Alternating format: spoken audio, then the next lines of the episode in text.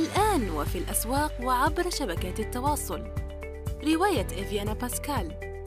للكاتب يونس بن عمارة.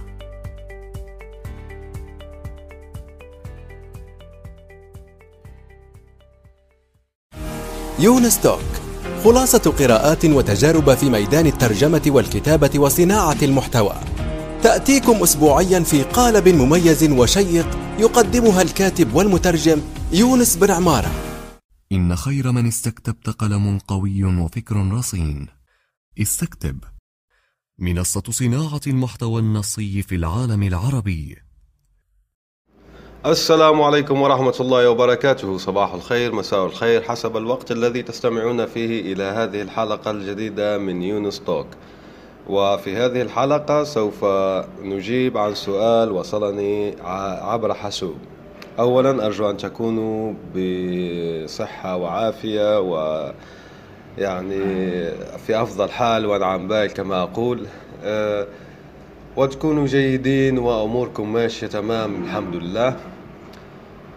أه نذهب إلى نص السؤال الذي يقول سؤال يطرأ في ذهني هو الأخ مجتبى أولا هو طارح أه السؤال وهو عضو نشيط من أعضاء موقع حاسوب آي أو الذي أنصح بتصفحه والمشاركة فيه.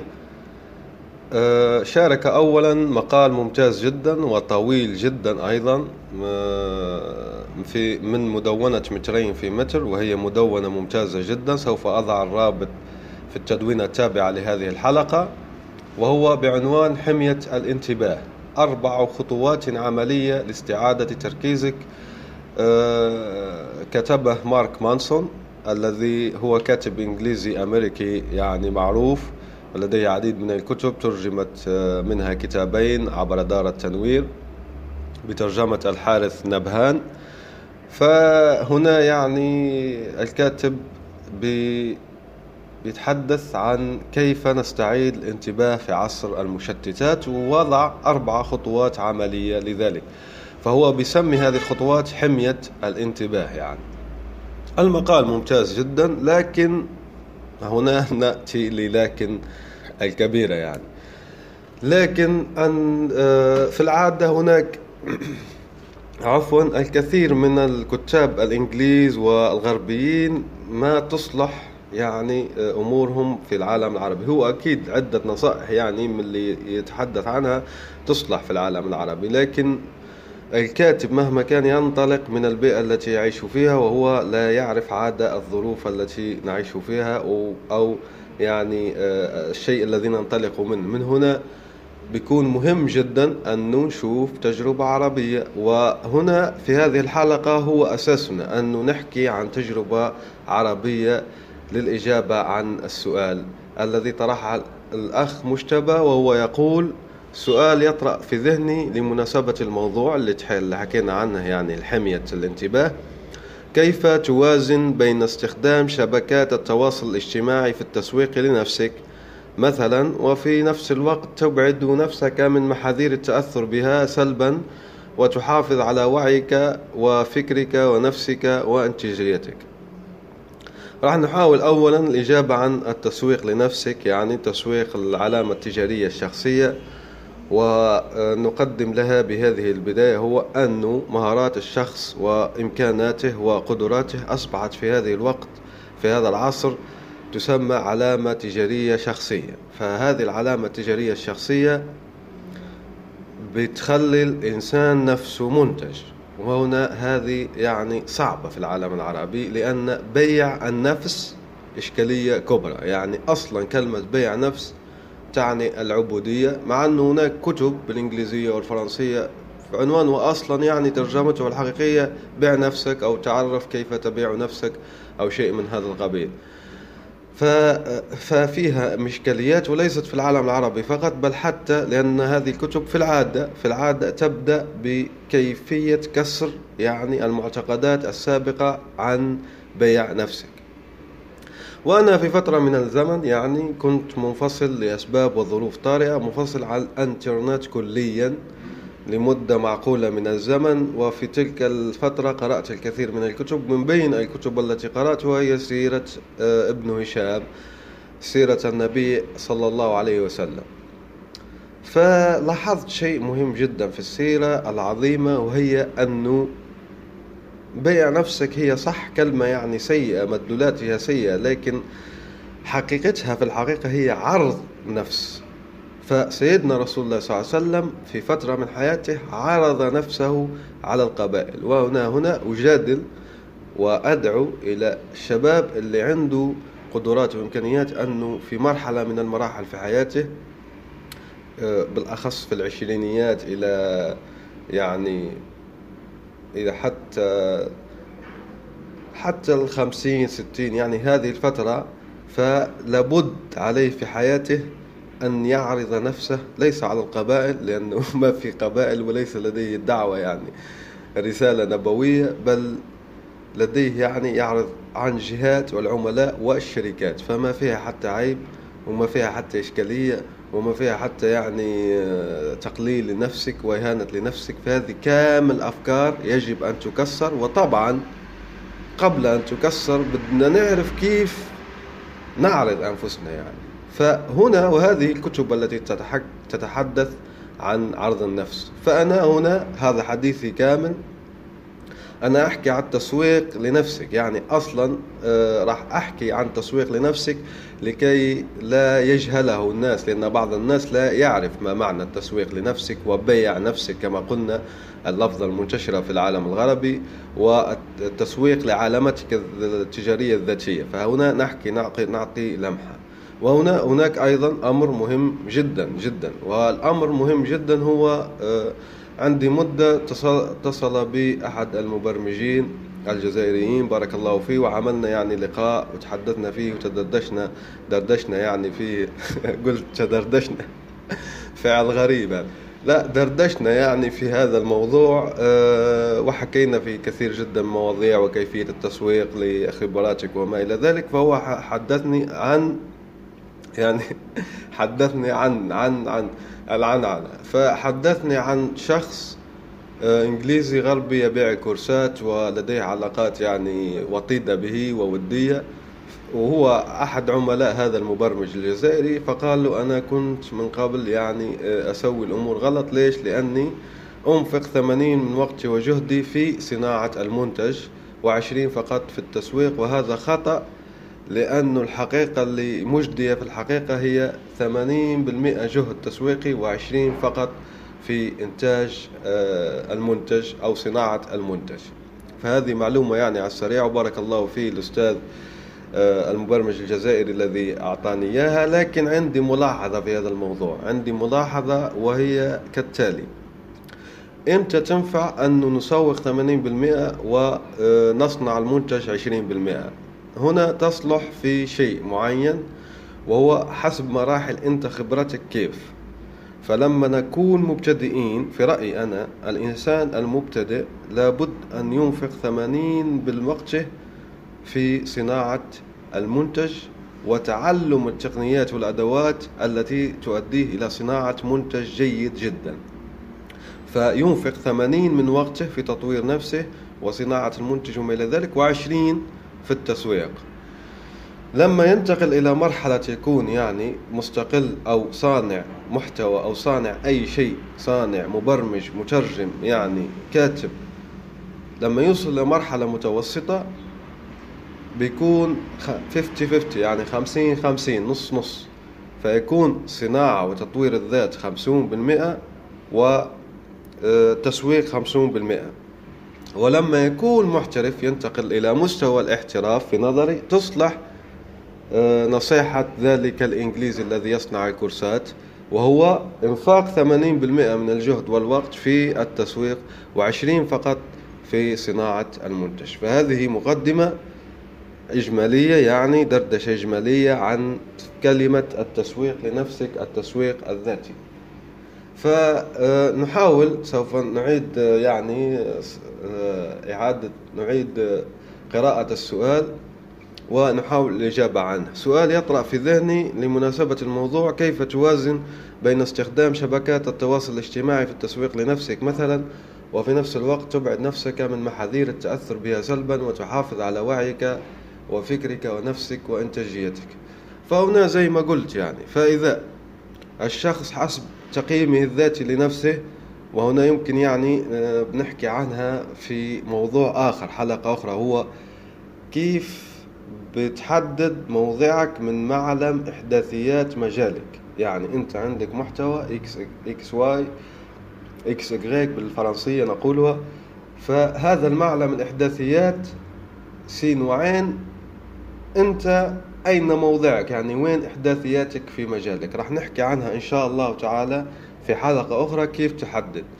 لما نحدد أنت لما تكون مبتدئ لازم تقليل شبكات التواصل الاجتماعي. ليش؟ لأنه قلنا من قبل في المقدمة أنه لازم تنفق ثمانين من وقتك في تطوير قدراتك وصناعة المنتج.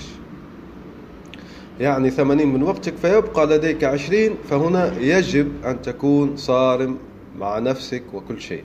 فهنا يصلح المقال الذي شاركه الأخ مجتبى في خطوات أربعة. كيف بتعمل الحمية؟ اتبعها اقرأ المقال. أصلا قراءة المقال وهو طويل جدا جدا يتطلب منك جهد يعني. فأنا أنصح شخصيا بطباعته آه، ومتابعة أيضا المدونة زي ما قلت الأستاذة عنود الزهراني إذا لم يخني يعني الذاكرة وكان اسمها صحيح الأستاذة عنود هي يعني مؤلفة مترجمة هذا المقال ومؤلفة عدة مقالات مفيدة جدا في مدونتها فأنصح بها. بس في هذا المقال بالضبط بدك تطبعه أطبعه ورقيا وإقرأه. بارك الله فيك واتبع خطواته. هذا إذا كنت في حالة أنك مبتدئ. لما بتكون أنت في مستوى متوسط يعني أنت مستوى متوسط وقلنا أنه بتنفق 50% من وقتك في التسويق و50% من وقتك في تطوير قدراتك وصناعة المنتج فهنا يكون توازن تام يعني. متوسط بيكون هناك توازن تام ما في إدمان بس ما في انسحاب كلي من آه، أو حتى جزئي يعني أو صارم من آه، الشبكات الاجتماعية للتسويق للنفس. لما بتكون محترف فتنعكس آه، الصورة ويكون عندك 20% فقط من وقتك في صناعة المنتج وتطوير ذاتك و80% من التسويق. فهنا لازم يكون وجودك في الشبكات الاجتماعية مكثف. يعني لازم يكون مكثف. وأكيد هناك طرق يعني مش عشوائي لما نقول مكثف يكون استراتيجي وممنهج ومش عشوائي يعني وعفو الخاطر لا. فيكون ممتاز ويكون كذا. بس انت لما أصلا لما توصل لمرحلة الانحراف راح تكون عارف تركيبة خوارزميات والذكاء الصناعي التي تستعمله هذه الشبكات لجعلك مدمنا فتستغلها لصالحك. انت بتستغلها لصالحك لكي تبيع المنتج يعني تجرب A/B testing يعني تجرب آه، منتجين وتجرب. يعني يكون تكون هذه الشبكات حقل تجارب لمنتجاتك الجديدة. يعني ما تسوي آه، منتج ثم تريد بيعه. لا لأن هذا خطأ ثبت للمحترفين. ثبت خطأه فأنت بتصبر يعني المياه يعني تتلمس المياه كما يقول الإنجليزيين يعني تجس النبض بالعربية تجس النبض وتشوف شو المنتج المطلوب واللي انت بتقدر تصنعه فتصنعه وتسوق له بكثافة في الشبكات الاجتماعية.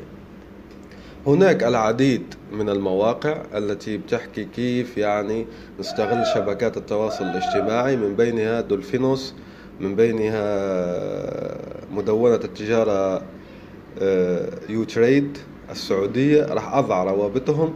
وهناك أيضا موقع سوشيالزي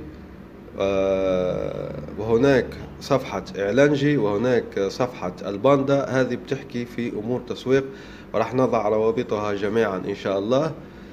فهذه بتفيدك في كيفية استغلال شبكات التواصل الاجتماعي. هنا أيضا نختم بملاحظة مهمة جدا وهو أنا شخصيا لست من دعاة إلى الانفصال عن الشبكة التواصل الاجتماعي إلا في حالة المبتدئين. المبتدئين لأن من كثرة المتابعات كذا فيغرقوا في المحتوى. لا لا المبتدئ لازم يعمل حمية. كيف تعمل حمية؟ اقرأ مارك مانسون آه، حمية الانتباه. هذا رقم واحد. بس لما بتكون متوسط في مجالك أو محترف لا تعمل حمية. ليش؟ لأن هناك آه، أيضا داعي آخر غربي حتى هو بيقول لك ما بتفصل بل اتصل. يعني هو يدعي للعكس. فالناس هنا هناك موجة كبيرة جدا الآن للانفصال على الشبكات الاجتماعية. فهو رايح للعكس ويقول لك لا انفصل. وهذا هو آه، فوائد الانفصال. وراح أضع رابط مقاله إن شاء الله إن لقيتها لأن عندي مدة كبيرة يعني لم آه، لم أراه إن شاء الله بلاقيه وأضع رابطة. أعتقد أنه أيضا ألف كتاب بس راح أضع رابط للمقال الإنجليزي الذي تحدث عنه. هناك أيضا في هذا الإطار مقال مهم جدا نشرته منصة معنى ممتازة جدا آه، ولتنشر محتوى فلسفي عميق وممتاز وهي تسبر أغوار شيء مهم جدا سمته متلازمة الصحة. فهنا فهو شو يقصد؟ أنه الرأسمالية استعملت الصحة كبعبع بتخوفنا يعني لازم ما تاكل صحي لازم تاكل كذا لازم تنفصل على الشبكات لازم تمارس الرياضة لازم. فأصبح بلغة فوكو الفيلسوف الفرنسي العظيم خطاب سلطة يعني أصبح خطاب ايديولوجي يعني أصبح خطاب سلطوي. فلم يصبح يعني نصيحة أو كذا. لا بس بالعكس فإن الإنسان أصبح شخصيا يعني آه، يتعرض لمشكلات إن لم يفعل. يعني الشيء مفروض قبل كان اختياري يعني. بدك أكل صحي صحي كذا كان اختياري ومحترم اختيارك محترم. لكن الآن أصبح شبه فريضة اجتماعية ونمط جعل يعني آه، دخل تحت التنميط وأصبح خطاب سلطوي. شو معنى خطاب سلطوي؟ أنه خطاب ديكتاتوري بيفرض عليك وإذا لم تفعل راح تحدث لك مقاطعة اجتماعية سواء كانت خفيفة أو غير خفيفة. هذا يذكرني مقال قرأته قديما يعني نسيت آه، بالضبط مصدره. بيحكي عن دراسة عملت على السمان يعني الناس الناس البدناء والأذى النفسي الذي يتعرضون إليه من قبل الأطباء. فدرسوا هما الأطباء ووجدوا أن الأطباء يمارسون ضغط نفسي ويتأففون ويعاملونهم بامتعاض بالضبط هذه الفئة تبع البدناء. مع الناس الآخرين ما شاء الله بس مع البدناء بالضبط. فيمارسوا زي ما نقول عنصرية وتأفف وقلق وبغض يعني وكره و وخطاب كراهية بعض الأحيان فهذه الدراسة بتحكي عليه هذا شو أعني به بخطاب آه، السلطوية. فزي ما قلت يعني في آه، المقطع الأول تحدثنا عن آه، كيف كيف يعني نسوق بين أنفسنا وفي نفس الوقت نتخلص من المحاذير لكن بمعيار يعني معيار أنه لازمتنا نحدد أنفسنا فين في معلم إحداثيات مجالنا. وهذا بإذن الله سيكون موضوع من مواضيع الحلقات القادمة من يونس توك. أرجو أن أكون قد أفدتكم. آه، مجتمع حاسوب الأخ مجتبى بارك الله فيكم. جميع المستمعين يومكم طيب وإلى اللقاء. السلام عليكم.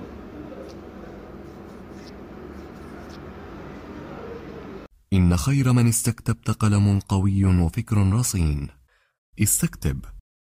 منصة صناعة المحتوى النصي في العالم العربي. نأمل أن يكون موضوع هذه الحلقة قد نال استحسانكم. انتظرونا في الأسبوع القادم ولا تنسوا مشاركة الحلقات والاشتراك بالبودكاست. علما أنه بإمكانكم مراسلتنا باقتراحاتكم للتحدث عن أي موضوع يتعلق بالكتابة والترجمة وصناعة المحتوى.